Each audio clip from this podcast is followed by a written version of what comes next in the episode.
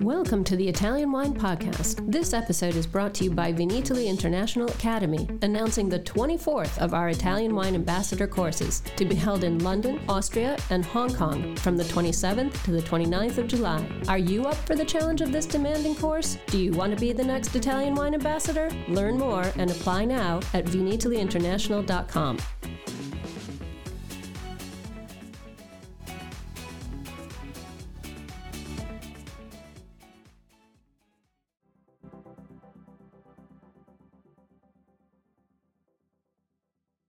Thanks for tuning in to Get U.S. Market Ready with Italian Wine People on the Italian Wine Podcast. I'm Steve Raye, your host, and this podcast features interviews with the people actually making a difference in the Italian wine market in America, their experiences, challenges, and personal stories. And I'll be adding a practical focus to the conversation based on my 30 years in the business. So if you're interested in not just learning how, but also how else, then this pod is for you. Hi, this is Steve Raye, and welcome to this week's edition of Get U.S. Market Ready with Italian Wine People on the Italian Wine Podcast. This week, I'm pleased to have as a guest Bourcard Nesin of Rabobank. Bourcard, welcome to the show. Hey, wonderful to be here. I love doing podcasts. So, to that end, you do your own podcast. Tell us about that. Yeah, it's not too dissimilar from what you do here. Uh, you know, we we tend to invite uh, high profile guests, so I would never be allowed on my own show. But that sounds like I'm insulting yours. Uh, no, but uh, we basically have people from Constellation Brands, uh, ABI, uh, Wall Street Journal on to talk about the beverages industry for people who make decisions in the beverage industry. So I should say it's called Liquid Assets. It's a very good show. And uh, you know, thanks for having me on yours. And it's available wherever podcasts are sold, kind of a thing. Okay. If you don't know how to find a podcast, um, how are you listening to this? Tell us a little bit about your role and responsibility at Rabobank? Yeah, Rabobank is a bank. It's a does banky stuff, uh, and it uh, it finances and um, supports the the beverages industry. Uh, within that context, I'm kind of their internal expert on the on beverages and and the workings of the market. And so, you know, I build networks and do research and produce podcasts. And it just so happens one of my principal remits is e-commerce. And uh, why is that my remit? I'm under 40 years old, and uh, that's basically it. I am young, and therefore my business said, Bourcard, e-commerce, your thing. Yeah, I remember there was a movie back late in the 70s, I think it said, Son, I only have one word for you plastics. Dustin Hoffman in The Graduate. And that dates me. Anyway, so let's cut to the chase about e commerce. And you recently published a document called the E Commerce Playbook 2022, which I think is a seminal publication. And I think it's uh, opened a lot of people's eyes to some fundamental issues that they have to deal with because they're mission critical these days. And uh, the big conclusions that you came to are. Why don't you tell us? Yeah, I mean, it's helpful to understand what the report is. So, the report is basically me going out into the market and figuring out how big the US alcohol e commerce market is. And that's a very hard task. I don't know any organizations or data sources that do it as well as I do. And so that's its top line thing. The top line thing is this is how big the opportunity is, but that's not the takeaway I want companies to have. The the takeaway I want companies to have is, you know, here this is the opportunity but the real problem isn't you know the size of the opportunity but that alcohol companies aren't investing enough in their e-commerce capabilities and they're underestimating the work it takes to succeed online and they're underestimating more importantly uh, how much online sales e-commerce digital retail media and your overall digital presence influences your brand's performance online and off. Okay, that, that's a lot of meat to cover, so let's jump right into it. And the last point about uh, how important it is for brand communications is one I think that's often overlooked, and people, executives tend to hold e commerce and for that matter, social media to a higher standard than they would traditional advertising. Yeah. I mean, I think fundamentally, there's this uh, at the core of, of my messages is something called digitally influenced sales, right? Digitally influenced sales are basically the idea that every time somebody sees your brand, uh, it's an opportunity to tell your story. And whether that's on a website or in a store with a merchandising sign or you know uh, an expert review with a 90 two point rating on it, whatever. Like those are all chances to, to build your brand. And because consumers are more buried in their phone uh, than ever, and they're more likely to walk into oncoming traffic than look at a billboard, the chances are first time they're going to see your brand is on the internet. And if your brand isn't looking beautiful and isn't looking great, it's not going to perform and get people's attention in store and online. Why do people or executives apply a different standard to digital media, say social media spend or, or retail media spend? It comes fundamentally down to the idea that you know you can more easily measure digital media's performance in terms of return on advertising spend or ROAS. But if you negate those digitally influenced sales, you know you're going to undervalue it. So I think that's the fundamental problem there. So e-commerce has grown dramatically. The numbers I think you've used was I think something like 4 to 6% prior to the pandemic, 6 to 8% of total sales now and heading towards 12 to 15 and on to 20 and perhaps even more. One of the points you made is that as e-commerce increases there will be an inflection point where it exceeds traditional off-premise sales. Can you comment on that? Yeah. So before the pandemic, wine sales specifically, less than 4% were online in the US. Now it's more than, than 10%, closer to 11%. And uh, in terms of uh, percentage of sales, that's getting really close to the, the you know, 20% of on premise sales that, that uh, you know, in terms of uh, volumes that, that um, wine brands sell in the on premise. And it's a very good moment because, uh, as I've just kind of pointed out, a lot of people are discovering your brands for the first time online. And more than anything, the online consumer tends to be way younger and wealthy and uh, you know more urban than your typical consumer. And this is a consumer that the wine industry has been terrified about losing for for so long. If you want to find them, they're probably going to be online. And so it's you know the, the e-commerce is as much a brand building and marketing channel as it is a sales channel. And it is a tenth of uh, wine sales overall in the U.S. And uh, you know, it's probably a moment to recognize that the e-commerce space is starting to look and sound a lot like the on-premise, both in scale and purpose. And if you look as a brand, the resources and uh, resourcing you give to your on-premise business, and then look at the resourcing you give to e-commerce business, it might be a fairly good indicator of whether or not you're investing enough. And the answer is almost universally no. As a company, you're not investing enough. So to be clear, though, we're not saying that on-premise is going away. We're merely saying that the size of uh, that piece of the business is going to be eclipsed by e-commerce and that on-premise still plays a significant role obviously it's where you can taste something which is the one thing you can't do but that's also really important to you understand that e-commerce is also where you can taste something right if somebody's buying your brand for the first time online that is not an online only transaction eventually there's a box that arrives your house and inside the box is a bottle and you grab the bottle, you put it in your mouth, or if you if you're like me, you pour it in a glass and you taste the wine and you hold the bottle and you check it out and you're like, wow, this is really cool. Chances are next time you see that wine in a supermarket, you're going to buy it there too because it was good and delicious, right? So it's really important to understand that e-commerce is a driver of trial, as a driver of discovery. Um, the way that brands are able to tell their story online is very analogous to the on-premise.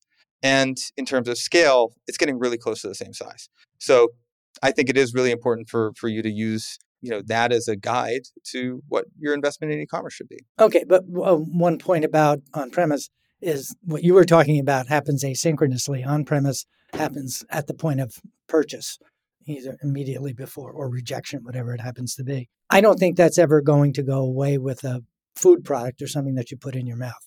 That's always going to be the ultimate arbiter. I agree. The other point that you made, I thought that was really shocking was a quote about uh, wine.com and only 5% of the brands doing a good job of optimizing their presence online. Could you explain more about that? Yeah. So it might surprise you, but I have to tell a lot of companies that it is their responsibility to manage their brand's presence and the content of their brand on retailers' websites, right? So if we think of a Total Wine and More, it is your brand's responsibility to send your brand's content to Total Wine and More it is your company's responsibility to send the images and descriptions to wine.com. And so I was at a panel uh, with uh, somebody from wine.com back in January, and uh, I asked them, because I was moderating, hey, you know, you guys have thousands of suppliers selling to you guys. how many of those wineries are proactively sending you content, meaning that they say, hey, I want to make sure that the right image is there and I want to send you the right, you know, the, the right descriptions and I want to make my brand come to life on wine.com, which is the place where a lot of people will discover it for the first time. And they said only 5%.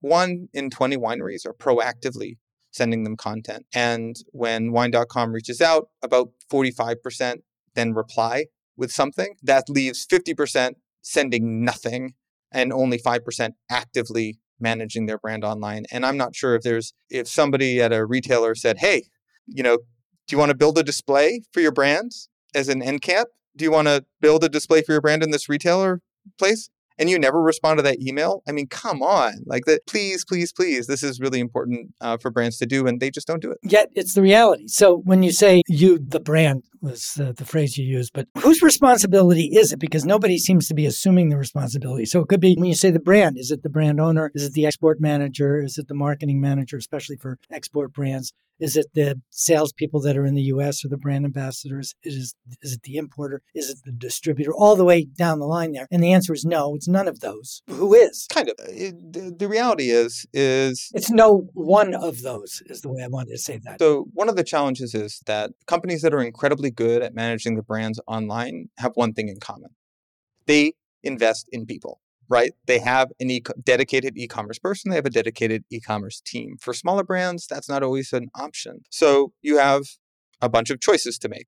Personally, I think it is the brand's responsibility and, you know, use your existing infrastructure to make sure that information ends up in the right hands, right? So if you're an import brand and you have a brand manager that's producing content, make sure that you know there is somebody on your team that has that responsibility and then transfers that information to the relevant parties you know in the end market. I think it's also worth saying that uh, you know for a single brand one of the reasons content is so hard is that each retailer has a different set of content different set of requirements and a different process for receiving that information. And for a single brand it can be very difficult to learn all of those things all from scratch from nothing, right? That's where a distributor can be really helpful. And it's really important as as importers and, and, and distributors kind of tackle the e-commerce challenge and content within that. This is a skill set that your partners need to have. And it's something that if they don't have, you need to lobby them to, to get because uh, your distributor's going to be able to create huge efficiencies by doing this for the brands in their portfolio. Uh, and, and I would really think the future is, and a major criteria for selecting a distributor is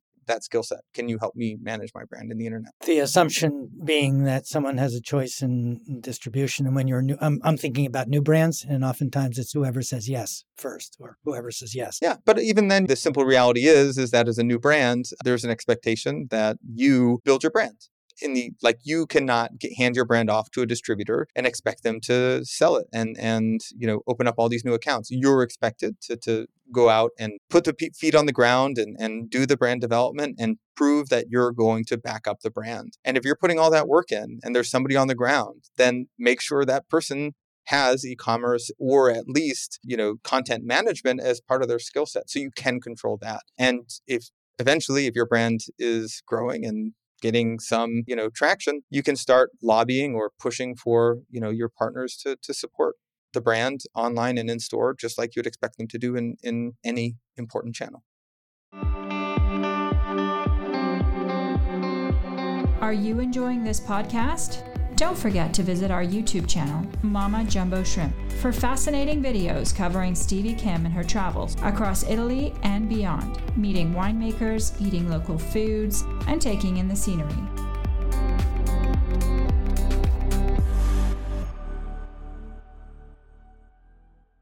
So well, the point I was trying to make before, and I think we're both saying the same thing, because there are so many people involved, there's nobody in, in charge. And that ultimately somebody in senior management either has to take charge or assign responsibility for that. And that person has to come up with a plan to pull together the resources that they need. One of the tools that has been used in the past mm, 15 years, 20 years has been brand ambassadors. My fundamental problem with that is they're uneconomical and they're not scalable. So are brand ambassadors what what older people call influencers? They were before there was an internet. okay, yeah. Okay. So brand ambassadors were defined as quote unquote feet on the street, boots on the ground, people that you employ to basically shadow what the distributor sales force is doing and generate sales to deliver to them, do their job for them, or that's the way it's, it's, it's expressed. It was never efficient. It was a new thing and it was a valuable way of differentiating yourself from other brands. Then it became everybody was doing it and therefore it had no value when you were the 12th guy selling scotch walking into a, a bar saying, I'm from such and such scotch company and I'm here to help. And how much help can they really stand is, is the answer. So rather than that, I think what's happened is that's been supplanted by this much more efficient scalable, cost efficient, efficient, and scalable. Call it a tool if we want. I call it optimizing your brand content online, however it gets done. Beyond the fact of doing it once, but it's also evergreen and scrapable. Ergo, the efficiency. Can you comment on that? So, very interesting. So, one of the challenges of of updating content is that you know you change your packaging, you need to update content, or you you know have a retailer that just has old content systems or like an intern entering the data and mistakes are made constantly. And so you know i would actually when you said evergreen i assume that you mean you like there's an impression that you only have to update content once but the reality is you need to constantly be the placeholder is there. It's up to you to make sure that it's you're right. What, what ends up happening is if you don't send a retailer content either your product doesn't have an image next to it which means nobody will buy it because nobody knows what your product is and what they're buying and the moment a consumer feels unsure or indecisive or uh, confused, they stop and they buy your competitor's brand. But yeah, that that is that's a very good good good point there. One of the tools that people can use, I do it in my book, pages 259 to 263, which was basically a set of facts I put together with Wine Searcher saying this is the content we want. This is the format in which we want it that can function as a template for when you assign somebody with the responsibility of optimizing content. You give them those pages and you say, do this. You address the same things in your e commerce playbook. One of the things I meant to ask when you mentioned it or when I addressed it earlier can people get a copy of this thing? Is it readily available? Yeah, um, I'm a man of the people. Uh, it is free to the public because so many people in the industry contributed to it. So I probably spoke with 50 people and they all made it possible for the report to get published. So it's public. And speaking speaking to that um, about managing your brand's content online, this is actually one of those areas where I think it's really okay for you to hire a gun for the job, right? I think it is perfectly okay for you to go out and and there as opposed to a sign from existing. Yeah, so I mean, it's just kind of complicated, and if you're under resourced and don't have the bandwidth to do it, like there are services out there uh, to to help brands get this off the ground it's okay to do that. Small brands don't have the the capacity to just get things done. So, you know, there are services out there that help you with it. And I'm okay with that. Answer the argument somebody says, Well, I'm not big enough. I can't afford somebody. Well, don't hire an FTE, full time employee. Go find somebody who can do this job and just this job on a contract basis. I, the issue is, I think there's a lot of reasons people come up with why they don't do it, and none of them are sufficient either together or on their own. It's just the entity saying, no, I don't see that as a business priority for us. And what we're saying here is it absolutely is. And, uh, you know, the, the, the main reason that companies hadn't invested in e-commerce in the past is they would point to the top line sales number that I would produce and go, yeah, 1% of sales. It's 2% of sales. It's 3% of sales. And then it's like, yeah, but, you know, uh, and this is the example I got from, from uh, a buddy of mine, Wayne Dwan, uh, who's the VP of e-commerce at Constellation Brands, um, you know, they they basically said, yes, okay, you know, three percent of your sales on you know Total Wine and More are online. It's actually a lot more than that for them, but let's just say that three percent of your sales on Total Wine and More is that. You know, of the ninety-seven percent, like forty percent of that is digitally influenced sales, right? So in reality, it's much closer to like 45, 50% of your business on Total Wine and More is impacted by your brand's digital content and your brand's presence online. And if that's the the actual impact, then you invest differently. And so that's always my constant reminder is the reason you aren't investing in e-commerce is because you do not understand how absolutely important it is to your brand's performance online and off. Therefore, invest more than you are. And I think if you do understand that and you internalize that, hiring one full-time employee is no longer uh, a question. is how many. Yeah, so not doing it is not an option. It's kind of not just mission critical. It's we're all living in a world that's where the standards are defined by Amazon and um, some of the big social media platforms, and we're competing in a world that well, we're competing in a world where they set the standards and we have to live up to those standards to be equal. Otherwise, we're seen as inferior and they'll go someplace else to buy. Yeah. Okay. Moving the conversation a little bit further, you had said at one point that uh, retailers who have been the backbone of the business, and I'm differentiating this from um, the supermarket side of the business, which we might get to later. Mom and pop shops. They're they're worried rightfully, I think, that Drizly is taking over the relationship with consumers. In fact, it is.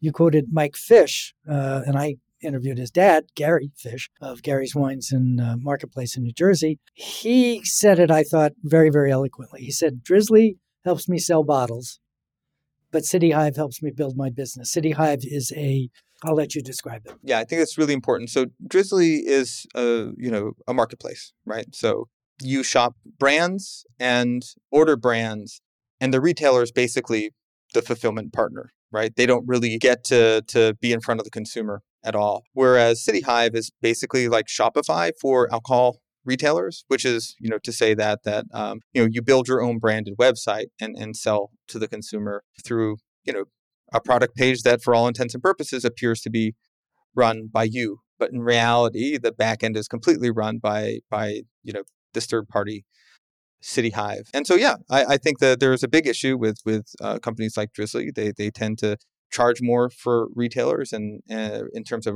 uh, percentage of transactions and the consumer buys alcohol without ever interacting with the retailer's brand um, and so there's a huge incentive for uh, retailers to you know push drizly traffic to their own uh, website so that they can control that customer relationship. And I think uh, people are recognizing that. Certainly, I am when I think about ordering food online.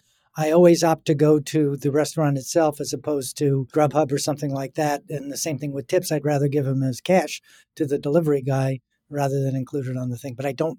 I don't think that's that common. How do uh, how do online sales differ from in-store sales beyond what we've just been talking about? In this case, it was who owns the data, the retailer or not. But from from the perspective of the consumer and where they get information and how they're confronted with information. Can you ex- elaborate on that a little bit? So, a couple of things. Online shopping is fundamentally a different consumer. Um, so, so uh, it's important to understand that there is no online consumer. There's basically just omni-channel consumers. So even consumers that buy alcohol online, the likelihood is the vast majority of their alcohol purchases are in store. So people who shop online also shop in store and often from the same retailer. It just so happens that the people who do shop online tend to be wealthier. That means they have a, you know, um, tend to demand much higher priced, more premium products. So the online space tends to, you know, you would look at uh, craft beer selling better than domestic beer, for example. The average wine price on a, you know, wine.com is going to be in the 20 30 dollar range whereas the total us uh, it's you know closer to 10 11 dollars um, so you're got a more premium consumer you know they also tend to buy larger pack sizes and i think that is both a function of you know the fact that buying online means you don't have to carry it home.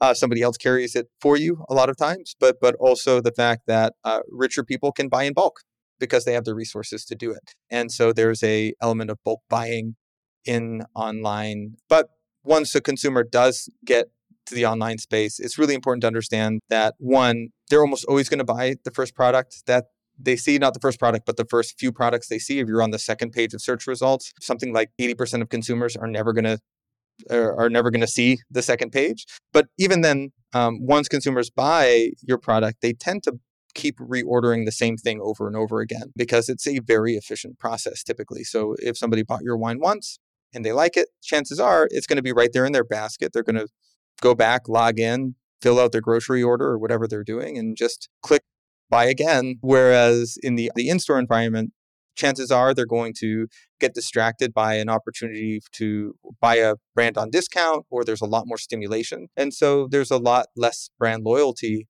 in store than there is online, which is one reason it's so important to get the first sale and be the first brand in their basket because it pays off long term in terms of lifetime customer value. So it sounds like online should be a primary strategy for export or we would call imported brands. You're selling wine at, at a higher price, or the wine that is purchased is purchased at a higher price. And then there is more of an opportunity to um, establish some level of uh, repeat purchase, or you can use the word brand loyalty. And yet, most of the export producers that I talk with and work with don't get this, don't do that, don't recognize this. Why is that? It's the same stuff we talked about, right? It's not understanding the the role of digitally influenced sales. It's not understanding um, the size of the market or necessarily the opportunity for your brand in, in particular right? If you're you know not aware that you know consumers are looking for premium products in the $20 $25 price point as the norm then you might not recognize that that's a, the key opportunity for for your brand. Um, so it's underestimating the size of the market underestimating the uh, the scope of uh, the impact of of uh, your brand's digital presence. Yeah it's over and over again. I think a big part too is kind of the fundamental thing i've been wrestling with for years is that it's lack of understanding of how the us market operates they may be able to sell to somebody in Germany and that person takes on the responsibility of marketing that brand through the supermarkets or something like that. That's not the way it works here. It's not one country, it's 52 different regulatory entities, and you can't think of the United States that way. But going forward with this, there have been a couple of uh, significant strides made in the way people shop for wines when I think about label recognition technology. And I've seen the dynamics of that be really, really significant. Can you talk about the significance of label recognition technology and how it has played out for the Drizlys of the world? I'm looking at something like Vivino. Is that is that kind of what you're talking about? You know, Vivino is what I use when I go to buy wine. Why? Because there's so much stuff there. I don't know what to, to, to pick out. So I scan until I find a wine with a high rating and a low price point, and I buy that. And oftentimes it's okay. So, you know, that is uh, a digitally influenced sale to a degree. Um, again, people will scan your wine. They'll read about it on Vivino, and you need to make sure your content's updated on Vivino. And you know, just as uh, you know, and then say somebody, "Hey, I'm discovered your wine using the scanning technology, and now I'm going to search for your winery into Google." Well, guess what? Uh, the chances are they're going to end up on a retail website anyways. so now instead of finding your website, um, you know, this person's shopped on Drizly historically, so they're going to the retail page on Drizly or the product page on Drizly, and that's where they learn about your brand. That's where they understand the history of your winery and your product. So, you know, oftentimes, uh, you know, people just don't end up on your website, end up on other people's, um, regardless of where they started, whether that's a scanning technology or, you know, already on a retailer website. We began this conversation talking about you call mom and pop, I call independence, but what we other people call brick and mortar um, retailers, stores. The one piece that we haven't addressed here and, and does play prominently in the uh, 2020 or e-commerce playbook 2022 is grocery. And a lot of times I find, again, for export brands that they want to get into the grocery market. And They said, yeah, I want to sell in supermarkets in New York. Well, that's not going to happen right? It's an indication that they don't know what's going on. But there's a completely different set of products that retailers are going to carry on the grocery aisle that are already proven rather than new and to be discovered items. How do I communicate that to my clients that, that that's not where you want to be? Grocery is maybe where you end up with your entry level products.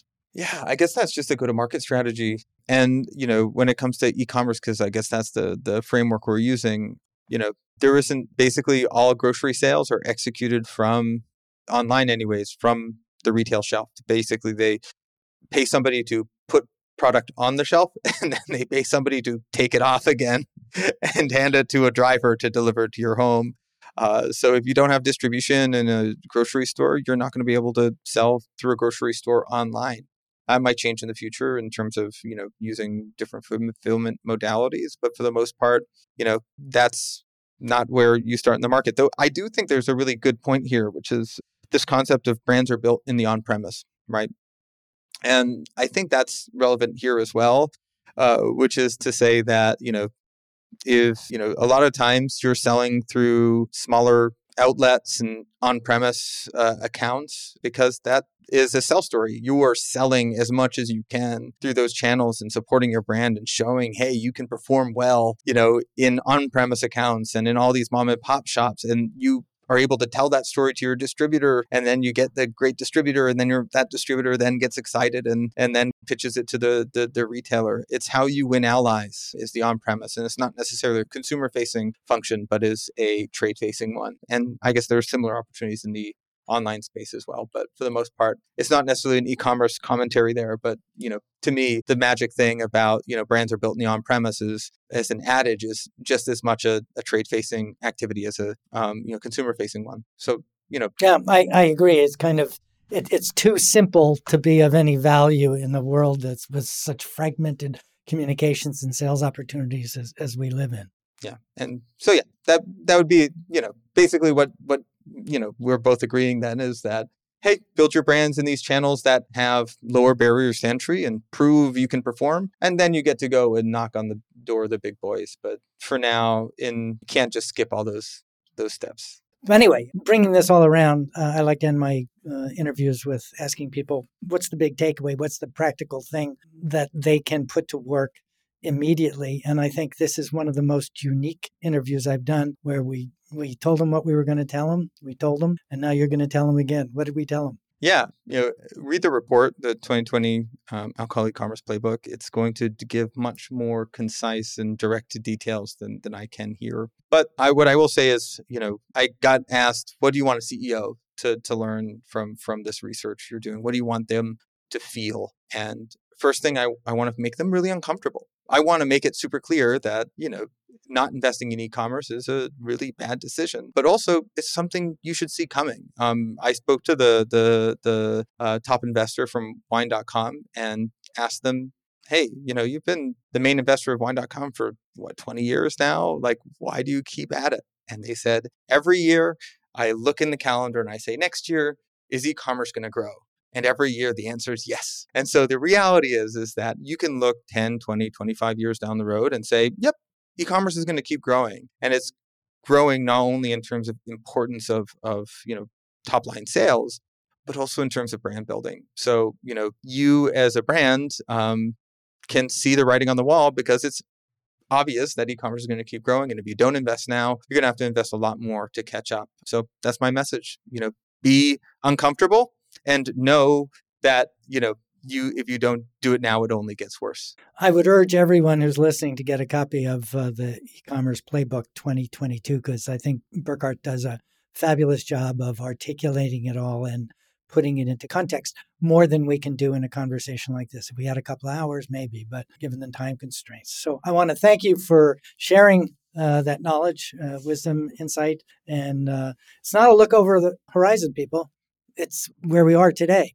Uh, so get with the program or get out of the business. Might be that simple. Uh, so thank you, Bourcard, for um, for joining us today, and uh, I look forward to seeing you in person somewhere. We've zoomed a lot, but not uh, met in person. Yeah, we're we're opening back up. If you can't see me in person, um, you can follow me on Twitter. Uh, my handle is at Beverage Podcast. My podcast is called Liquid Assets, and I work for a place called Rabobank. And if you want to find the report, it's available at research.rabobank.com and leave Steve a review. It helps other people discover his podcast. and I will be immediately stopping this recording and I will be going on to Apple Podcasts and I'm going to leave him a little five star gift. Uh, and and I, I think he deserves that. Thank you very much, Bourcard. Well, that's it for this week. Tune in next week and we'll have another interesting interview. Thank you. As interesting, though? More interesting than, than me. Okay. Another interest. Okay. Yeah. I didn't say that. I, I, I didn't say that on purpose. Thanks for listening to this episode of Italian Wine Podcast, brought to you by Vinitaly Academy, home of the gold standard of Italian wine education. Do you want to be the next ambassador? Apply online at vinitalyinternational.com for courses in London, Austria, and Hong Kong the 27th to the 29th of July. Remember to subscribe and like Italian Wine Podcast and catch us on SoundCloud, Spotify, and wherever you get your pods. You can also find our entire back catalog of episodes at ItalianWinePodcast.com.